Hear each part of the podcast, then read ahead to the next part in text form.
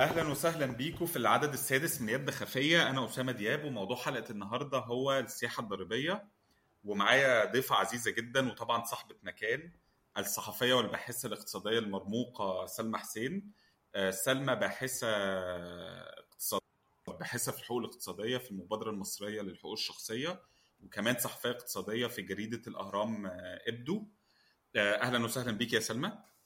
أهلا اسامه إزيك؟ الموضوع النهارده هو زي ما قلنا هو السياحة الضريبية والملاذات الضريبية وزي ما اتعودنا دايما آه، يعني بيبقى في مصطلحات ممكن تبقى جديدة شوية. آه، النهارده الهدف لأن طبعا مسائل المتعلقة بالضرائب عادة بتبقى شديدة التعقيد ومليئة بالفنيات والتفاصيل. فهو ده مش هيكون الهدف النهارده.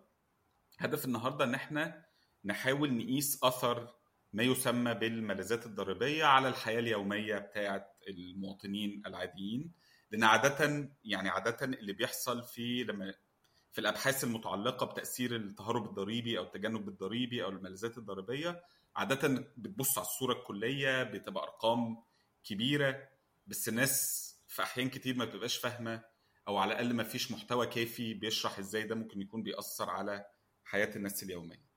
فطبعا هنتكلم في بعض الأمور الفنية عشان يعني بشكل مبسط على قد ما نقدر وفي نفس الوقت هنتكلم شوية كمان عن الاثر الكلي بس كمان هنحاول إن إحنا نعمل الإضافة بتاعه تأثير ده على الحاجات اليومية بما فيها الأجور بما فيها أسعار المواصلات أسعار المنتجات اللي بنستخدمها بشكل يومي آه، وتأثير الملاذات الضريبية على ده. وطبعا عشان نعمل ده كمان بشكل مظبوط هنخش برضو في قصة تعريف المصطلحات بشكل دائم. يعني طول ما إحنا ماشيين كده آه، هنكون بنعرف مصطلحات.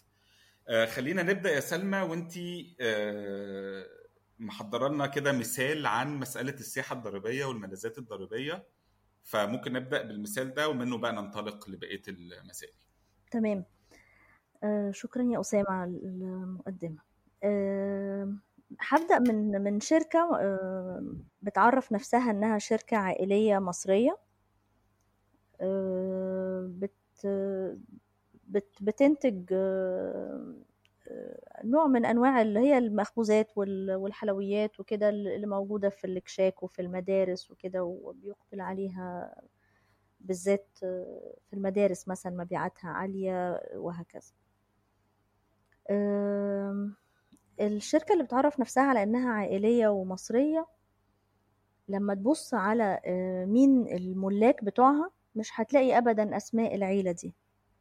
لكن هتلاقي بالذات آه، مالكين أساسيين. هم عبارة عن صناديق استثمار آه، واحد مقره هولندا والتاني مقره في لوكسمبورغ. لوكسمبورغ مكان آه، هو وهولندا عن وبلجيكا مع بعض بيشكلوا زي كده كأنه وحدة ما يعني آه، لكن آه، خصائص لوكسمبورغ الأهم الخاصية الأهم في لوكسمبورغ إنها مكان سهل جدا إنه الناس تفتح فيه شركات بتدفع ضرائب قليلة بالتالي أنت تعرف أكتر مني في التفاصيل بتاعة الضرائب بتاعتهم. وبيتمتع بقدر كبير من السرية المالية.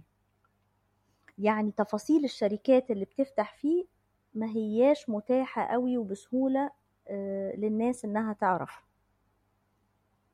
آه، حاولت أدور على هم مثلا في أحد التقارير اللي موجودة عن الشركة دي بتتكلم على إنه أحد الصندوقين دول مملوك ملكية كاملة للعيلة. اللي هو اللي موجود في هولندا. آه، مش موجودة بقى أي تفاصيل تانية. لكن الصندوق التاني لما دخلت اللي هو في لوكسمبورج لما قعدت أدور قوي قوي عليه آه، بكثير من البحث لقيت إنه آه، في 160 مالك للصندوق ده. وبنسميه هنا مالك حقيقي أو مالك منتفع. ونرجع تاني للقصة دي اللي هي اللي هو إيه كأنه إحنا عندنا الصندوق ده كأنه غطاء للملاك الحقيقيين اللي بيفضلوا إنه أسمائهم ما تكونش معروفة. تمام. ال- التركيبة معقدة وصعبة و- وزي ما أنت شايف كل ما حت تبتدي تشوف حتة تلاقي حاجة تانية مستخبية حاجة سرية كده كبيرة قوي على إنه آه، يعني على إننا نبقى مش مفهومة يعني بصراحة أو تبدو غريبة آه، ومثيرة. الشركة دي لما بصيت آه، يعني هي منتجاتها رخيصة زي ما قلنا هي مأكولات معجنات اللي هو زي مخبوزات يعني أو أو حلويات أو كده صغيرة وبتتباع في المدارس. لو لو هنتكلم عن مثلا كل طفل في الم- في مدرسته بيدفع من مصروفه من خمسة لعشرين قرش عن كل كيس آه، من المنتجات بتاعته. آه، على بعض لما نجمع آه، حجم المبيعات وكذا ونفط وهي النوع ده من من المنتجات عليها ضريبة حاليا قيمة مضافة 5% بس حسب القانون المصري لو لو حسبناه بالخمسة في المية دول هنلاقي إنه جموع الأطفال والم- والمستهلكين للمنتجات دي بيدفعوا في السنة حوالي 200 مليون جنيه ضريبة عن استهلاكهم لمنتجات الشركة بافتراض إن كل المنتجات مباعة في مصر. تمام. آه، ده بيحقق للشركة ربح مليار فاصلة أربعة جنيه في 2019 مثلا. بتدفع عنهم هي يعني إحنا مقابل 200 مليون اللي إحنا بندفعهم من جيوبنا للحكومة الشركة اللي محققة مليار وأربعة من عشرة آه، ربح إجمالي بتدفع عليه ضريبة 130 يعني أقل مننا إحنا بندفع 200 مليون هي بتدفع 130 في السنة ضرايب. ومش كلهم بيروحوا في مصر يعني برضو الضرايب موزعة على عدد من الدول لأنه ال- الفروع بتاعة الشركة فيها في أكتر من دولة وكمان الملاك في أكتر من دولة. تمام. أه، ببساطة اللي أنا بقوله إنه الشركة دي عاملة مجهود كبير قوي علشان أه، تحتفظ بسريتها المالية تحتفظ بهوية أه، ملاكها. وده بيقترح أو بيشير إلى ما أه، يطلق عليه أو ما يمكن أن يطلق عليه مخطط أه، أه، تجنب ضريبي آه، بيسموه اجريسيف يعني كبير يعني آه، مخطط كبير حاد. يعني حاد أو أو كبير لل للتجنب الضريبي. تمام. طيب أنت يا سلمى ذكرتي مصطلحين. المالك المنتفع والتجنب الضريبي. آه، تمام عايز أعرف منك إيه الفرق بين المالك المنتفع والمالك القانوني؟ المالك وإيه الفرق بين التجنب الضريبي والتهرب الضريبي؟ لأن إحنا تاريخيا وعاده بنستخدم مصطلح التهرب الضريبي. لكن انت ذكرتي مصطلح التجنب الضريبي فلو تقدري تشرحي لنا الفرق. اولا يعني خلينا نبدأ بفكرة المالك المنتفع والمالك القانوني تمام. والتجنب الضريبي والتهرب الضريبي. لما بتخش على تقارير الشركة وتشوف مين الم- الملاك بتوعها بيقول لك حاجة اسمها Kingsway صندوق Kingsway صندوق Quantum آه، بنك آه، اسمه Mellon نيويورك أعتقد بي هو ده اللي بي بيدير جزء من الأسهم اللي بتاعة الشركة اللي مطروحة في لندن. ما نعرفش الأسهم دي مملوكة لمين في الحقيقة. وحصه تانية تلت الشركة مكتوب عليها آخرون. تمام. فدول الملاك القانونيين. دول الملاك القانونيين. طب الملاك المنتفعين مين بقى؟ الملاك المنتفعين اللي قدرنا نوصل لهم هو عائلة الملاك ال- ال- المؤسسين للشركة اللي منهم رئيس الشركة. لا بس أنا أقصد تعريف الملاك يعني ما أقصدش مين الملاك المنتفعين بتوع الش- الشركة دي تحديدا. أنا ما هو أقصد آه هي بقى يعني الفكرة إيه يعني إيه مالك منتفع؟ بالظبط الفكرة إنه ال- عملية التغطية دي الهدف منها إنها تخفي عن الأنظار العادية والمتمحصة أحيانا مين المالك الحقيقي اللي بتوصل له الأرباح في نهاية الأمر بتاعة الشركة دي. وبالتالي ما بنبقاش عارفين الشخص ده أو الكيان ال- اللي وصلت له الأرباح دي هل دفع القدر المناسب من الضرائب عن أرباحه ولا لأ. تمام. ولما بنقول إحنا ما بنبقاش عارفين هل ده يعني ال ال ال العوام؟ اللي هو ولا الحكومات كمان ممكن ما تبقاش عارفة؟ أنا ما أعتقدش إنه الحكومات بتكون عارفة. آه، خلينا نتكلم بعدين على إزاي بتكون عارفة ومش عارفة. بس آه، يعني مش عايزة أعمم برضو. بس يعني مثلا هقول لك على لوكسمبورغ مثلا عاملة قانون اللي هي فيها أحد الصناديق دي اللي عرفت من خلالها إن هم ورا الصندوق اللي هو مالك رئيسي في الشركة آه، في 160 مالك منتفع. لكن أنا ما عرفتش هما مين الملاك دول رغم إنه في قانون بيقول إنه أي شركة آه، مضطرة إنها تبلغ عن الملاك المنتفعين أي شركة مقامة مقرها لوكسمبور يعني. ومع ذلك عملية الوصول إما مكلفة جدا يعني ما هياش ببلاش يا إما صعبة جدا. كمان في دول كتير دلوقتي ابتدت تعمل ما يسمى بسجل الملاك المنتفعين عام ما هو ده ما هو المفروض إن لوكسمبور فيها كده. ما هو ده ده على الإنترنت كمان. يعني أنا أقدر أخش أكتب اسم الشركة مش بس يجيب لي مين الشركة التي تملكها لكن في الآخر لازم الموضوع يوصلني لأشخاص طبيعيين. أنا دورت آه. كتير جدا جدا ما قدرتش خالص أعرف. ورغم يعني يعني دايما رغم مثلا إنه الصندوق المملوك للعيلة ده مقر هولندا. دي معلومة ما كانتش متاحة خالص في أي من الوثائق ولا أي حاجة أنا دورت عليها باستخدام المواقع اللي بقت متاحة اللي بتكشف سجلات الشركات في العالم اللي هي زي OpenCorporates وكذا اللي أنت علمتني أدور فيها يعني. فعرفت إنه في آه، آه، من ضمن برضو الحاجات اللي كانت مثيرة وهو ده أنت بتحس إن أنت قدامك قدام فيلم مثير يعني أنت عمال تدور على التفاصيل ومش عارف ت... الصندوق اللي مقام في في لوكسمبور ده في أكتر من عشر شركات مسجلة على نفس العنوان بتاعه بالظبط. ده برضو عرفته من السجلات المفتوحة اللي أنت بتشير اليه وده بيكون عادة أمر يعني لما بي لما بنلاقي مقر واحد مسجل عليه عدد كبير من الشركات ده أحد الحاجات اللي بتخلينا نحط علامات استفهام. يعني غريبة أو كل دول في حابسين نفسهم عارف لو أنتوا السبعه عايشين في أوضة؟ يعني ف... ففي كده زي ما يعني بتحاولي تقولي إن ده مؤشر إن الشركات دي شركات على الورق بس أنا مش عارفة. أنا مش قادرة أقول كده لأنه دي ده صندوق كبير وليه استثمارات كتير لكن ما أقدرش اجزم لكن لكن كل دي حاجات إيه تثير الاسئلة والتدوير والتدوير مش بيوصلك لحاجة. يعني في كده آه، أحجبة زي ما انت بتقول ستائر من السرية فوق بعضها مش سهل خالص انك توصل لآخرها. مش بس كده أه. كمان آه، من ضمن الحاجات اللي لفتت نظري في ال في ال في الفروع بتاعة الشركة. يعني إحنا هنتكلم على شركة المأكولات دي المخبوزات دي على إنها آه، شركة قابضة تحتها أربع شركات ومصانع.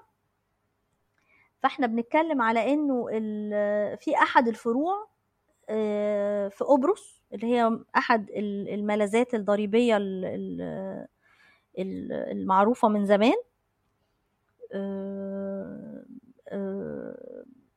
ملهاش نشاط وبيحقق خسائر يعني كده يعني مش عارف هو شركة زي آه، شركة بيسموها استشارات مثلا آه، حاجة كده يعني مش مش مش مصنع مش مش مقر الشركة كأنه شركة استشارات. آه، بس فده برضو من ضمن الحاجات يعني أنت عارف إيه إحنا بنتكلم على الملاذات الضريبية أنت بتتكلم عليه أنت قلت استخدمت مصطلح السياحة الضريبية. يا أسامة. أيوه مظبوط آه استخدمت آه. ما قلتلناش ليه سميته بال... بالاسم ده.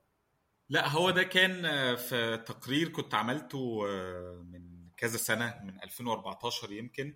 كان بسبب الفكرة بتاعت اللي هو إن إن أغلب الجزر اللي هي بت بتستخدم يعني بت يعني بتعتبر ملاذات ضريبية آه، هي جزر صغيرة جدا عدد سكانها يمكن 50000 ما يزيدش يعني في بعض بعض الجزر عدد سكانها 30000 بس هي بتعتبر دول يعني هتلاقيها بعض منهم أعضاء في الأمم المتحدة مثلا آه، وفي نفس الوقت هي عشان كلها جزر في الكاريبي فهي مقاصد سياحية مهمة جدا وأماكن جميلة جدا و...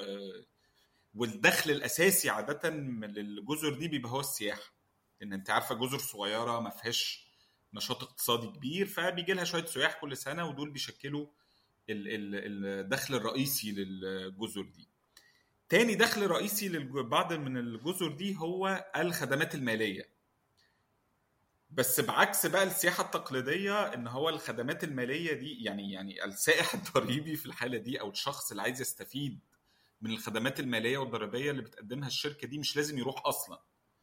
يعني هو ممكن يمارس السياحة الضريبية وهو قاعد في مكتبه أو في بيته في القاهرة أو في لندن أو ايا كان يعني المكان اللي في العالم ويأسس شركة من على الكمبيوتر وكده. فهو نوع هو شبه شوية السياحة التقليدية بس بس بس بس بدون الحاجة إلى السفر. يعني ده كمان المصيبة إن هو حتى ما فيش وده شبه شوية الفكرة اللي انت كنت بتقوليها بتاع الشركات الكتير المسجلة على عنوان واحد. يعني في واحدة من أهم الملاذات الضريبية اللي هي Cayman Islands كان في عمارة مكونة من أربع أدوار عمارة صغيرة نسبيا مكونة من أربع أدوار اسمها Ugland House كان مسجل عليها 20000 شركة. يعني في 20000 شركة عنوانهم على عمارة عبارة عن أربع أدوار. فده بسبب إن زي ما قلت لك إن الناس أصلا ما بتحتاجش تروح من على الكمبيوتر بتاعهم بيسجلوا شركة على مكتب واحد ممكن ما يزيدش حجمه مساحته عن 30 40 متر ممكن تلاقي 1000 2000 شركة مسجلين على المكتب ده.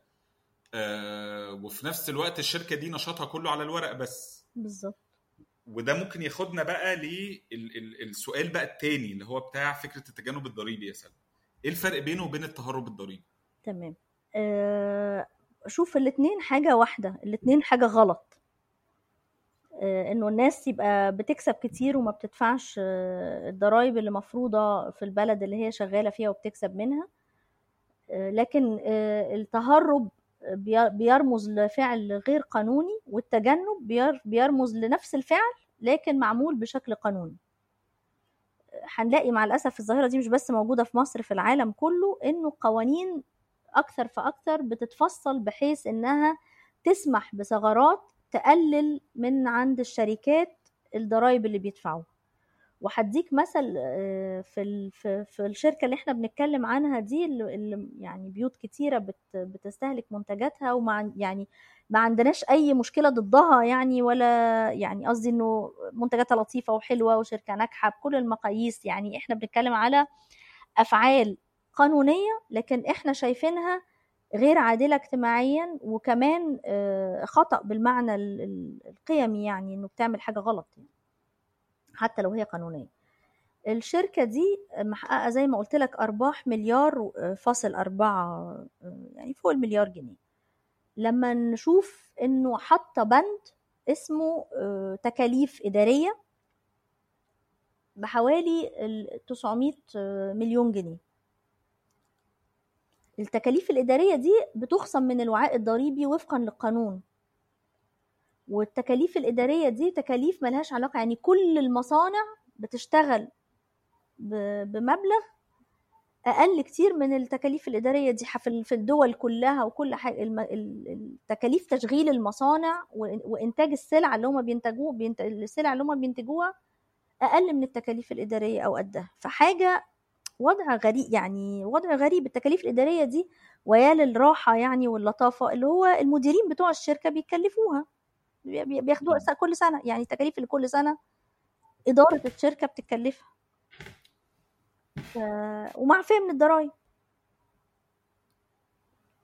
و... طب سلمى هل هل ده وضع استثنائي؟ يعني هل الوضع الشركة اللي انت بتقولي عليه ده إن هي عندها شبكة معقدة جدا من الشركات في في لوكسمبورج وقبرص والملاذات الضريبية ومملوكه عبر صناديق استثمار ومش عارفين نوصل لأصحابها الحقيقيين.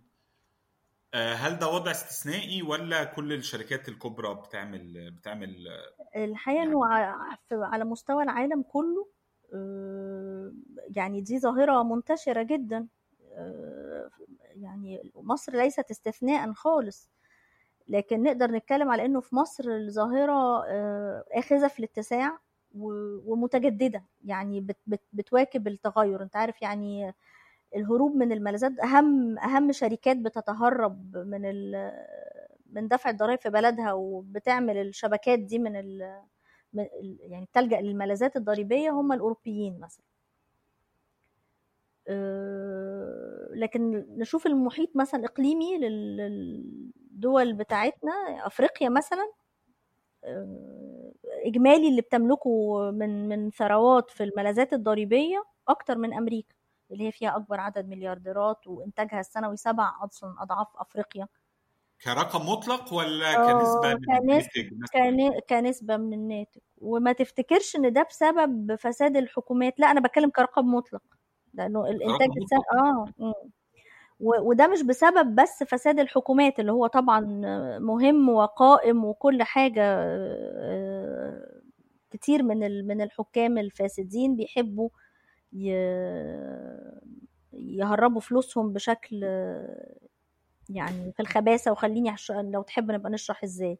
لكن معظمه في أفريقيا بسبب الشركات العملاقة العالمية اللي بتهرب أرباحها يعني عن طريق شبكات من الملاذات الضريبية اللي هي عملية استنزاف مستمر لأفقر قارة دول الخليج مثلا برضو هتلاقيها رابع أكبر منطقة فيها أصول في ملاذات سرية. عن وده عن طريق سويسرا. يعني وخلينا نتكلم عن دور سويسرا لو تحب. في القصة أحب طبعا جدا وكنت عايز يعني أضيف على اللي انت قلتيه ده إن هو أفريقيا يعني بسبب يعني يعني أفريقيا دايما بتبقى صيده سهلة كمان جدا للشركات المتعددة الجنسيات لإن طبعا الحكومات ممكن تكون فاسدة بس كمان حتى لو هي مش فاسدة فدايما الشركات بيبقى عندها قدرة مؤسسية أكبر وبيبقى عندها قدرة مالية أكبر وقدرة اقتصادية أكبر من الحكومات الدول اللي هي فلو عندنا شركة بترول عالمية كبرى مثلا بتشتغل في دولة أفريقية فقيرة فدايما أساليبهم في التجنب هتبقى أكثر تطورا من أساليب الحكومات الفقيرة دي في مواجهة التجنب فدايما كمان يعني يمكن زي ما انت قلتي بحب حابب بس أضيف على كلامك إن أفريقيا من أكثر القارات اللي بتستنزف بالرغم من هي طبعا أكثر احتياجا لفلوس الضرائب دي بسبب تأخر التنمية هناك بالزبط. بس انت كمان ذكرتي إن الخليج من أكثر المناطق اللي بتستخدم الملاذات الضريبية وبتخفي أموالها في الملاذات الضريبية. لكن خلينا نقول إنه هنا اتفضلي. خليني أقول إنه هنا الخليج مش بيت مش بسبب التهرب الضريبي الفلوس اللي مستخبية في شبكة من الملاذات الضريبية لأنه ما عندهمش ضرائب عالية. لكن في الآخر هي بتسعى ورا السرية المالية. يعني الأسر الحاكمة بتحتفظ بالأموال بتاعتها في شبكات صعبة الملاحقة من الشعوب ومن من الدول الأخرى. وبرضه هنلاقي في نفس الوقت بعض دول الخليج هي نفسها ملاذات جنات تهرب ضريبي. يعني لشركات إحنا نعرف كتير مثلا من الشركات المصرية بتلجأ لدبي وتفتح فيها مقر. ومش بس مصر كتير من دول العالم الإسلامي والدول في آسيا بالذات بيستخدموا البحرين ودبي وغيرهم كملاذات ضريبية فهم بيلعبوا الدورين الحقيقة يعني. وده عايز بس أشيل نقطة مهمة كمان إن هو لما بنتكلم على ملاذ ضريبي فهو في أغلب الوقت كمان بيبقى يعني يعني بيبقى ملاذ بيتمتع كمان بالسرية المالية. إن هو عشان ملاذ ضريبي يقدر يؤدي عمله بكفاءة. بالظبط. كملاذ ضريبي يعني لازم دايما الموضوع يبقى مقترن بالسريه المالية لأن أنا مش هينفع أهرب فلوسي عشان ما ادفعش ضرائب في بلد ما من غير ما يكون في سريه مالية. لأن لو في شفافية مالية الموضوع يعني الدولة اللي أنا مقيم ضريبيا فيها هتبقى قادرة تشوف إن أنا حولت الفلوس دي بسهولة وتبقى قادرة تعرف قيمتها. فتاريخيا كمان دايما كان الملاذ الضريبي لازم يبقى مقترن بالسريه المالية. ويمكن المثال اللي أغلب الناس عارفاه هو مثال سويسرا. يعني حتى في من زمان ومن وإحنا أطفال دايما نسمع في المسلسلات والأفلام مصطلح بنوك سويسرا. دي طبعا كانت كل علاقتنا ببنوك سويسرا يعني ما كانش عندنا علاقة أقوى من كده. بإن إحنا بس بنشوفها في الأفلام يعني. فمسألة بنوك سويسرا يعني خدت الشهرة الواسعة دي والأهمية الكبيرة دي بسبب إن هي سويسرا كانت عندها يعني نظام حصين جدا من السرية المالية. والسرية البنكية بحين إن فعلا لو حطيت فلوسي في سويسرا الجن الأزرق مش هيعرف الحساب ده فيه كام ومين يملكه وال... وال... ده, ده سبب يعني شهرة سويسرا في ال... في ال... في, ال... في, ال... في مسألة البنوك وكده. بالظبط. فأنت كنت حابة تتكلمي شوية عن دور سويسرا في في مسألة التجنب الضريبي والتهرب الضريبي والسرايه المالية وكده فممكن دي تبقى فرصة. فكرة التهرب الضريبي والسرية المالية هي بدعة بدأت فعلا في سويسرا وانتشرت بعد كده. وانتشرت لما ابتدت سمعة سويسرا يعني شوية تسوء وابتدت يبقى في ضغط عليها إنها تحسن قوانين الشفافية بتاعتها اللي هي كلها تحسينات شكلية في رأيي بسبب ضغوط كبيرة وملاحقات من صحافة من الصحافة ومن منظمات مجتمع مدني و... وده ده فرق يعني قصدي كان بيعمل دايما بيضغط على الحكومات إنها تطور من ال... يعني كم المعلومات المتاحة وكده للعامة. سويس فسويسرا هي يعني حتى كان في كده واحد من أهم الناس اللي اشتغلوا على الملاذات الضريبية زوكمان اسمه جابرييل زوكمان.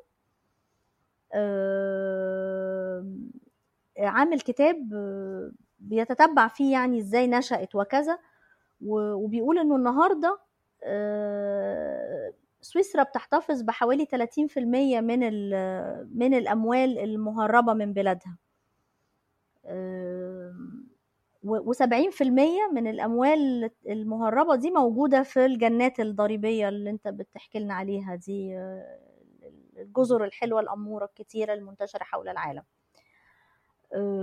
لكن هو بيلاحظ إنه الصناديق أنت عارف إحنا زي ما بنقول كده صندوق استثمار دي التيمة بتاعت أحد التيمات بتاعت تخبئه الفلوس أحد الطرق اللي ما بنبقاش عارفين بالظبط مين بيملك الصندوق ده. زي المثل اللي إحنا بدأنا بيه كده إنه في صندوقين هما اللي بيملكوا أغلبية الأسهم منه صندوق عائلي موجود في حتة. مهم فلقى إنه مديرين الاستثمار بتوع الصناديق دي مقرهم سويسرا. يعني إنه كأنه سويسرا هي المعلم الكبير اللي بي بيشغل الصبيان بتاعته في حول العالم. بيسرحهم آه. آه ف... فهو. ما زالت سويسرا و... وزي ما اتفقنا هي شبكة.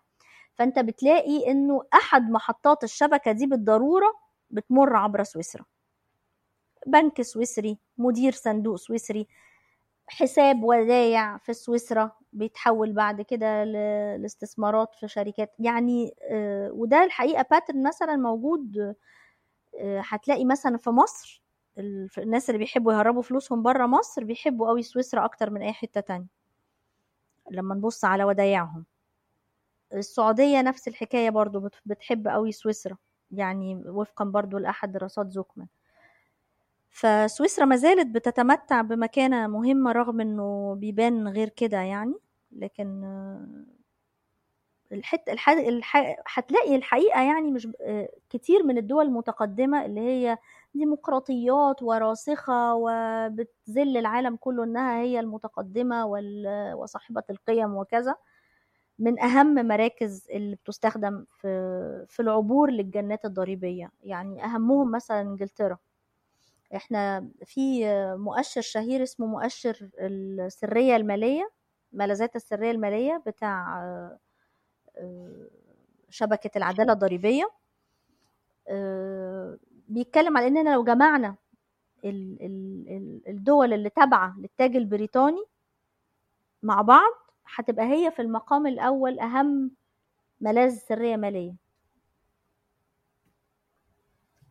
لأنه أنت بتقول مثلا Cayman في British Virgin Islands جزر العذراء في عديد من ال من ال من اللي بنسميهم ولايات قضائية تابعة للتاج البريطاني بشكل أو بآخر. غير إنجلترا نفسها اللي هي برضو في في مرحلة متقدمة جدا كملاذ سرية مالية. آه. بمناسبة الحديث عن إنجلترا في كمان جيرزي وجيرنزي دول اللي هم يعني مش كاريبيين جزر جنب الجزيرة البريطانية الرئيسية بس طبعا بيتمتعوا ببعض الاستقلال طبعا. فده دايما وتحس ان هو استقلال كده إيه مقصود يعني لو إحنا هنديهم شوية استقلال عشان نعرف وقت الجد نتنصل من المسؤولية. فيعني لما بريطانيا بتواجه هجوم بتقول لك لا دي دول مستقلة وهي يعني زي ما قلنا في الأول هي دول مش مستقلة. يعني هي سكانها لا يتعدى 30 ألف شخص وتقريبا حجمها ممكن يبقى أصغر من حجم آه، يعني حي في القاهرة. وكمان أعتقد ال- يعني كانت شبكة العدالة الضريبية كانت عاملة كمان آه، في المؤشر اللي انت اتكلمتي عنه يا سلمى كانت عاملة كمان حاجة ظريفة قوي إن هي لقت إن في أربع دول بس مسؤولين عن حاجة شبه 70 80% من كل نشاط التجنب الضريبي على مستوى العالم. وزي ما انت قلتي كانت الدول الأربعة دي هي الدول الدول غربية أوروبية كبرى ديمقراطية. آه، تقريبا لو أنا فاكر صح كان المملكة المتحدة بريطانيا وهولندا هولندا وسويسرا طبعا. والحقيقة مش فاكر الرابعة ممكن تكون أيرلندا أو حاجة شبه كده يعني. أعتقد أيرلندا برضو. كمان من الحتت ال... أنت أدرى بقى بقول بالمثل بتاع أيرلندا. أنا فعلا أنا ناسي الرابعة بس هم بس هم كانوا أربعة مسؤولين عن أغلب نشاط التجنب الضريبي آه، بيمر بيمر فعلا من خلالهم. وكان في في وثائقي كمان جميل جدا اسمه آه، إمبراطورية بريطانيا الث- الثانية.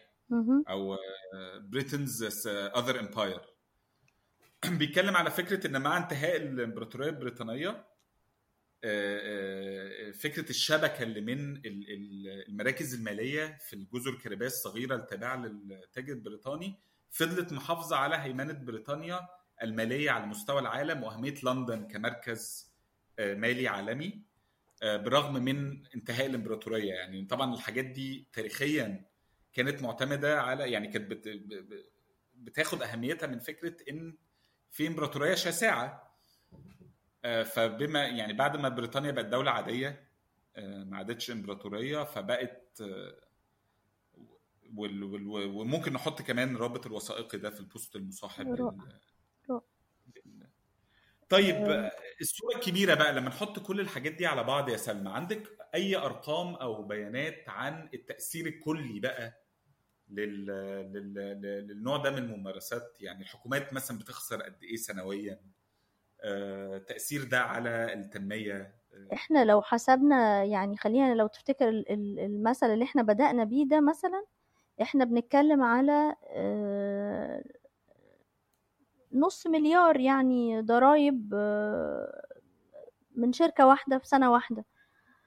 ففي تقديرات مثلا بتتكلم على إنه مصر منهم تقديرات منها تقديرات الصندوق النقد يعني آه، وتقديرات الحكومة في لحظة ما اعترفت بيها بتتكلم على 60 مليار آه، جنيه سنويا بيهربوا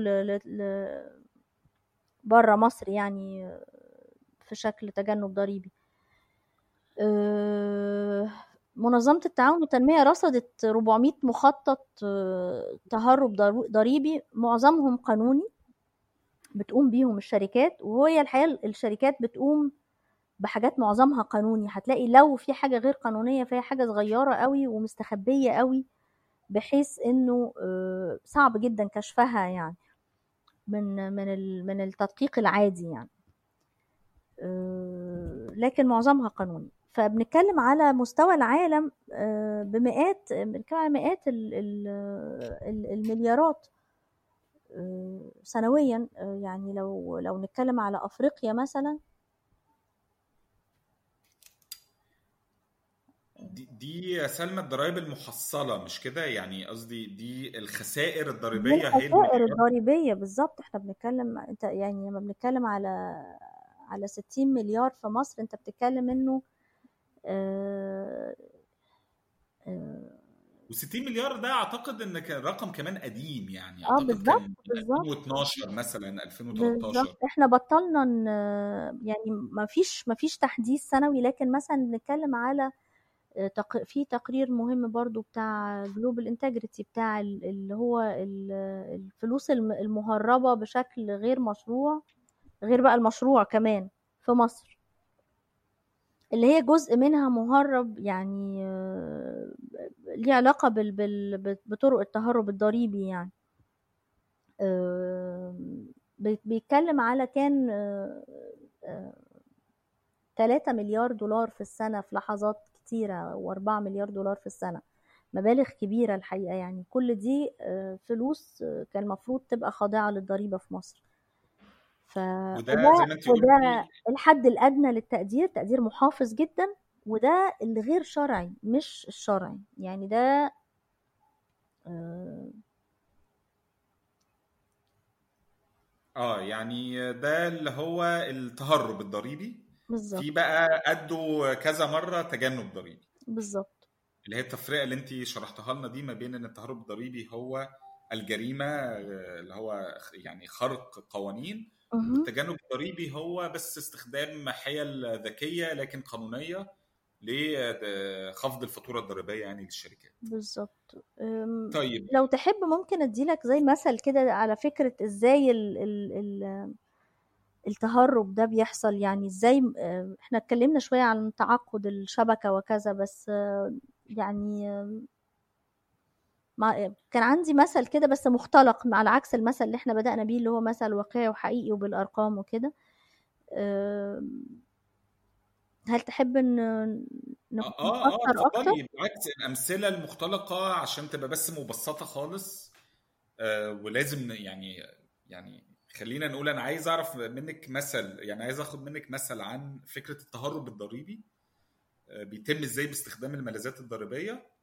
وكمان التجنب الضريبي أو ما يسمى بالتحويل الأرباح وتآكل الوعاء أو تآكل القاعدة. بالظبط اللي كده هو ده اللي أنا مصطلح حابة آه هو هبدأ بالمثل عشان نوصل للمفهوم ده.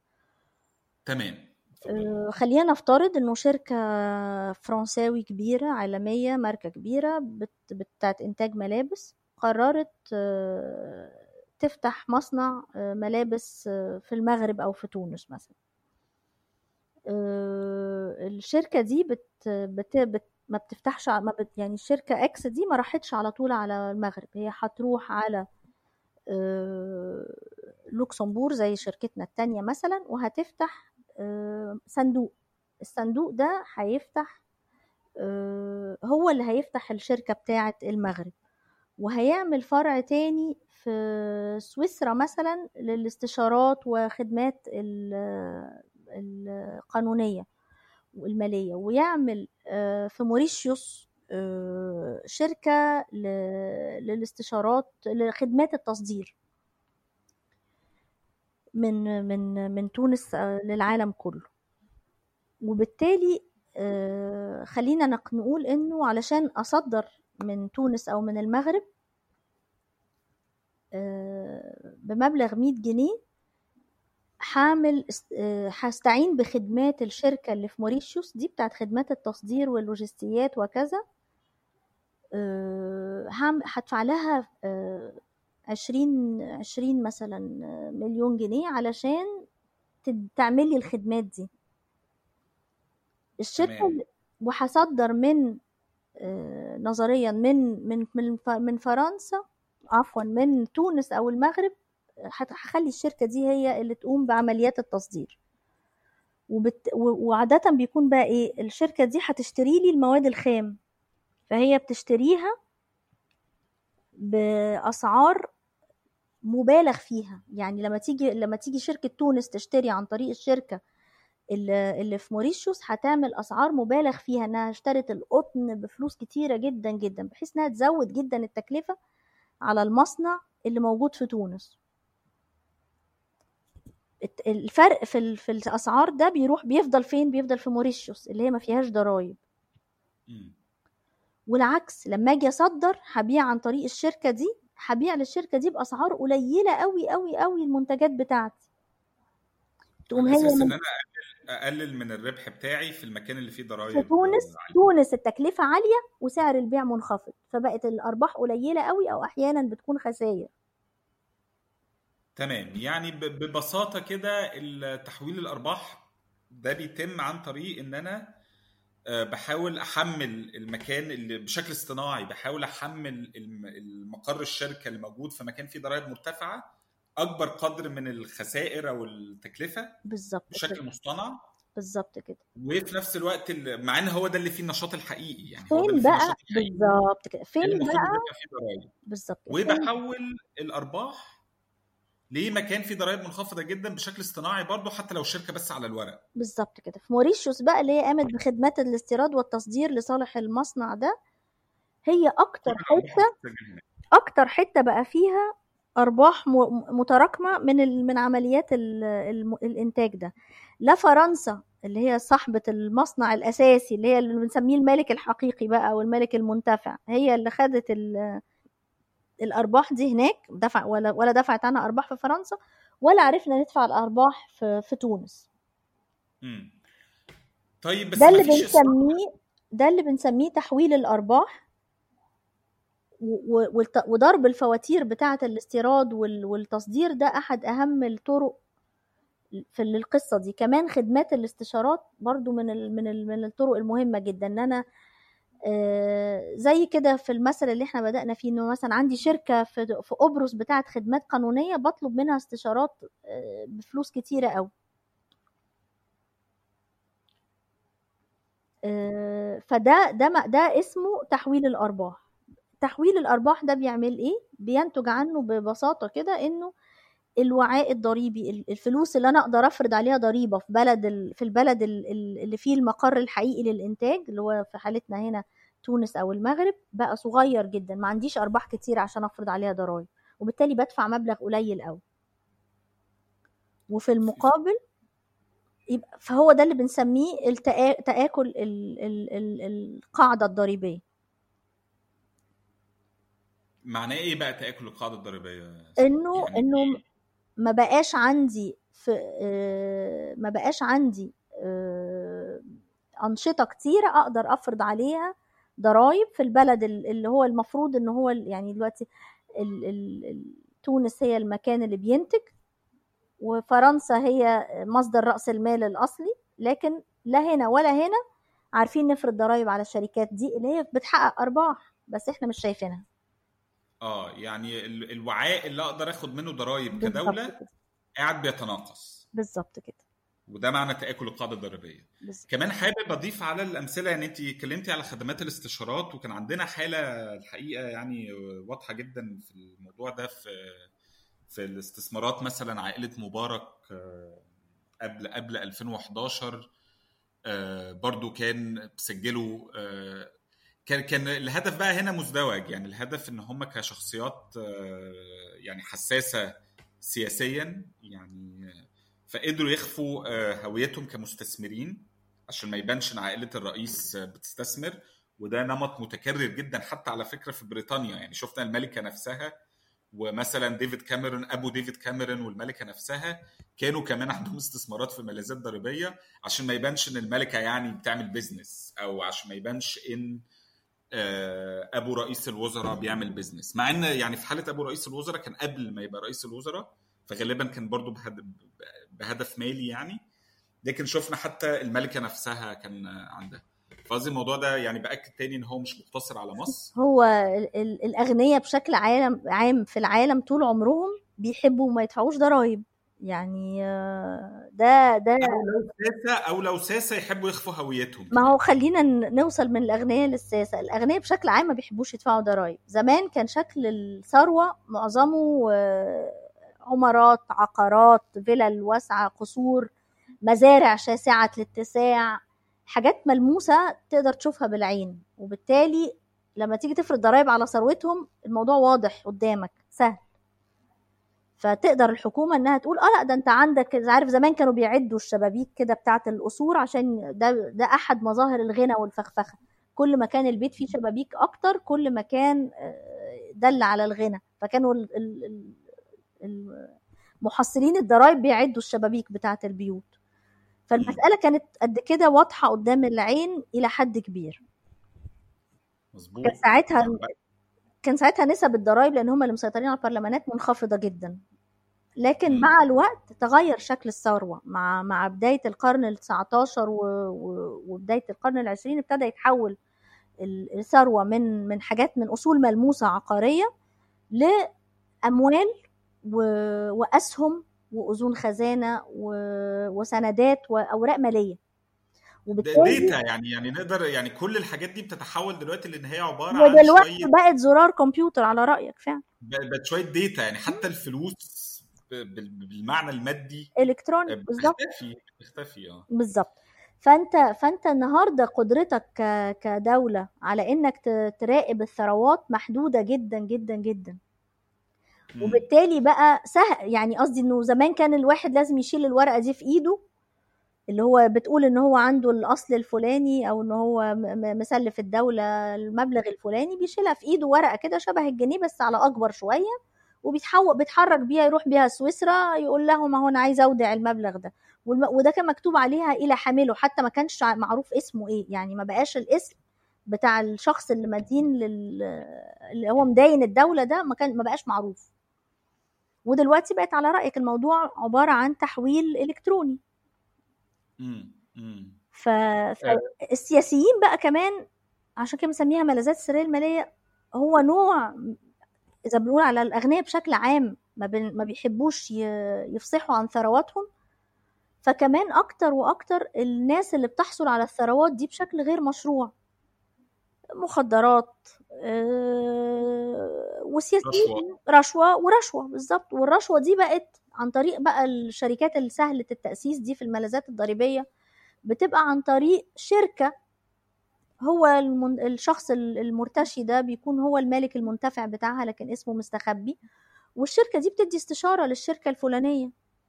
بالظبط بالظبط. حتى الفساد المالي يعني زمان حتى الرشوة كانت في وفي حالات كتير على مستوى العالم. أيوه يعني أنت تحس بقى اللي هو لازم الرشوة دي معناها إنه في كبسة قضائية على المكتب في لحظة معينة. الراشي شنطة بيدفع للمرتشي. أيوه ده إحنا دلوقتي بنسميه الفساد الصغير يعني ده الحاجات اللي هي ما يصحش نقف عندها يعني 2 مليم يعني. الفساد الكبير بيحصل بطريقة تانية تبدو مشروعة تماما وصعبه الملاحقة و... وبالتالي مش مستحيلة الملاحقة لكن ما فيش نية كبيرة لملاحقتها. ده الحاجة اللي آه من من وسائل آه، دفع الرشوه دلوقتي إن آه، المرتشي يروح يأسس شركة في ملاذ ضريبي آه، هويته ما تبقاش آه، معروفة هوية المالك آه، ما تبقاش معروفة لأن الأماكن دي بتضمن السرية المالية. وبعد كده يعمل عقد آه، استشارات بمليون دولار. يعني لو قيمة الرشوة مثلا مليون دولار يعمل عقد استشارات بمليون دولار مع الراشي. فبقى عند الراشي ورق آه، قانوني بال- بالرشوة. يعني بقى يقدر يقول لأ ده أنا استعنت باستشارات. آه، وفي نفس الوقت المرتشي يقدر آه، بس ده كمان برضو لازم آه، للأمانة نقول إن في محاولات ل آه، يعني يمكن النمط ده كان منتشر قوي من 20 15 سنة ودلوقتي في محاولات شوية أو حتى لغاية من 10 سنين فاتت ودلوقتي في محاولات للاصلاح ده. من المحاولات دي فكرة ال arm's length عمري ما عرفت أترجمها لكن فكرة إن هو نحافظ على مسافة حتى لما بنكون آه، بيحصل transactions أو معاملات بين آه، شركات تابعة لازم المعاملات دي تتم بقيمه بالقيمة السوقية. يعني انت يا سلمى كنت اديتي مثال ان مثلا بيتم تقديم استشارات بأسعار مبالغ فيها جدا بشكل اصطناعي بس بهدف تحويل الأرباح. مفيش اكشلي. يعني مفيش فعلا استشارات بتحصل. كمان من الأساليب المهمة هو التسليف بفايدة مبالغ فيها جدا. يعني مثلا طبعاً. الفايدة دي بتبقى هي شكل تحويل الأرباح.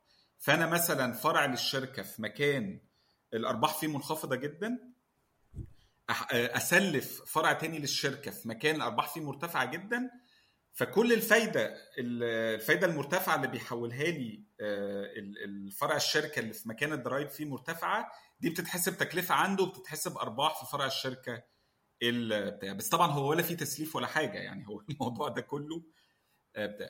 بعض الحكومات ابتدت تنتبه لده وابتدت تطبق آه، وسائل إن هو لو سعر الفايدة مش هو سعر الفايدة المنتشر في السوق أو لو في استشارات بس ما شافوش إن في استشارات فعلية يقدروا ساعتها يقادوا ال- الشركة. بس طبعا ده بيحصل أكتر يمكن في الدول اللي هي فيها شوية المؤسسات متطورة شوية فاهمة آخر ال- الموضات يعني بتاعت التجنب الضريبي وعندها القدرة المؤسسية والخبرة الفنية وكمان ال- ال- الخبرة البشرية اللي تقدر تتعامل مع الأنواع دي. لكن للأسف زي ما يعني ما ابتدينا في أفريقيا مثلا ما فيش أصلا القدرات المؤسسية دي. فحتى لغاية دلوقتي الأساليب الكلاسيكية دي آه، ممكن تكون بتستخدم بشكل واسع جدا. وفي أغلب الأوقات الدول ما بيبقاش عندها القدرة إن هي تواكب الأساليب المتطورة بتاعت الشركات الكبرى. يعني خليني أقول لك مثلا في دولة زي مصر في الحالة بتاعت إنه بيحاولوا يطوروا بيت... بيت... بيحاولوا يكتشفوا. لكن قد كده الموضوع معقد بحيث إنه كل ما بيلاقوا طريقة يكتشفوا بيها أربع خمس حاجات فيها بتحصل عن طريقها تهرب مش عارفة لو أنا صوتي واضح ولا لأ. أتعشم يكون واضح. لأ واضح جدا. تمام. اللي بيحصل إنه الشركات الدولية والشركات الكبرى حتى اللي مش دولية بت بتلاقي طرق تانية أكثر تعقيدا. مش بس كده كمان عن طريق النفوذ بتاعهم في البرلمانات وقربهم من دوائر الحكومة والحكم بتلاقيهم كمان بي بي بيفرضوا على الدولة نمط أنماط أجدد من الطرق اللي يقدروا يتهربوا بيها أو يقللوا بيها الضرائب بتاعتهم. فأنت عندك مثلا في عندنا في مصر في حاجة اسمها مناطق حرة. المناطق الحرة دي معفيين فيها لو أقاموا مصنعهم فيها معفيين من الضرائب ومن الجمارك. في حاجة اسمها اتفاقيات الازدواج الضريبي. وده شكل أكثر تعقيدا دلوقتي علشان يحصل بيه تجنب ضريبي. وبالتالي مثلا أنا لما أحط مقر الشركة بتاعتي في دبي يبقى أنا من حقي إني أحول أرباحي كلها يبدو منطقي تماما إن أنا لو عندي مصنع هنا في مصر هحول أرباحه كلها لدبي اللي هي المقر الرئيسي للشركة. و... وبالتالي دبي مكان ما فيهوش أرباح واذا ما بي ما فيهوش ضرائب على الأرباح وبالتالي ما بدفعش ضرائب نوع معين مثلا من الضرائب زي أرباح رأسمالية رأسمالية بالذات. يعني لو أنا بعت جزء من الشركة أو كده لمستثمر تاني أحول الأرباح دي على على دبي وتبقى معفية تماما من الضرائب وبقى في كده نوع من بيسموه كده ال shopping للاتفاقيات. يعني أنا بروح أختار المقر بتاعي حسب أحسن أحسن مكان مصر متفقة معاه يكون ما عندوش ضرائب في النوع المعين اللي أنا عايزة أتجنبه. ومن هنا أهمية الشبكة إن أنا يبقى عندي من كل بستان زهرة عشان أعرف أعمل خمس ست عشر طرق مختلفة. من ضمن الطرق دي واللي لقيتها في كتير من الشركات اللي أنا بصيت عليها في مصر الضرائب المؤجلة. ده بستفيد منه قوي كصاحب شركة يعني بالذات لو في كمان معدلات تضخم عالية. أفضل أجل أنا عليا ضريبة اتفرضت أنا معترف بيها بس أنا مش هدفعها. لا السنة دي ولا اللي بعدها. أقعد بال10 15 سنة ما بدفعش ضرايب. فبالتالي القيمة الحقيقية للضرايب دي لما أجي أدفعها بعد 10 سنين بتكون خلاص راحت. حتى لو الحكومة لاحظت وابتدت تصارع وتدخل في مفاوضات وكده عادة بتسقط جزء كبير. اللي هو قلت لك آخد اللي طوله منه أحسن من ما فيش. فتسقط له الفوائد وتسقط له جزء من الضريبة وكذا وبعدين يأجل بقى كمان هو دفع الحبة اللي فضلوا له فعمليا المسألة يعني فيها كده جري فيها ديناميكية رهيبة من من الجري القط ورا الفار يعني. ده بافتراض إن القط أصلا فعلا عايز يجري ورا الفار يعني. طيب المثل اللي أنت كنت بتحكيه على على جمال مبارك إزاي هو كان مستخبي ورا شبكة من الصناديق اللي موجودة في ملاذات ضريبية. عائلة مبارك كانت في لحظة ما شريكة في الشركة العائلية اللي إحنا بدأنا فيها اللي هي المنتجات المخبوزات والحلويات اللي إحنا بدأنا بيها ال ال ال الكلام بتاعنا. ودخل وخرج بسرعة وعمل أرباحه بشكل ما حدش كان عارفه يعني لأنه بسبب السرية المالية دي. بالظبط ما تعرفش غير بعد ما بالظبط فالى أي مدى؟ يعني فاه هتلاقي مصلحة الضرائب بتحاول تطور من نفسها وتجري ورا الفار لكن مستويات أخرى أعلى من الحكومة قد يكون لها مصلحة إنها ما مت... مت... يعني ما ما تغيرش الوضع. لكن طبعا في الحالة دي بتاعة الجري والتغيير التكتيكات وكذا. أنا دايما بشوفها على إساس إن هو في تناقض دايما يعني بارز جدا في موقف الحكومات. يا سلمى مش عارفه لو متفقة معايا ولا لأ. إن هو عندنا على جانب إن في في أحيان كتير بالذات كمان بقى مع الصعود النيوليبرالية وكده في أحيان كتير على مستوى حتى في أمريكا حتى في أوروبا إن بيحصل مستوى أعلى من تزاوج السلطة وال- وال- وال- والنخبة المالية.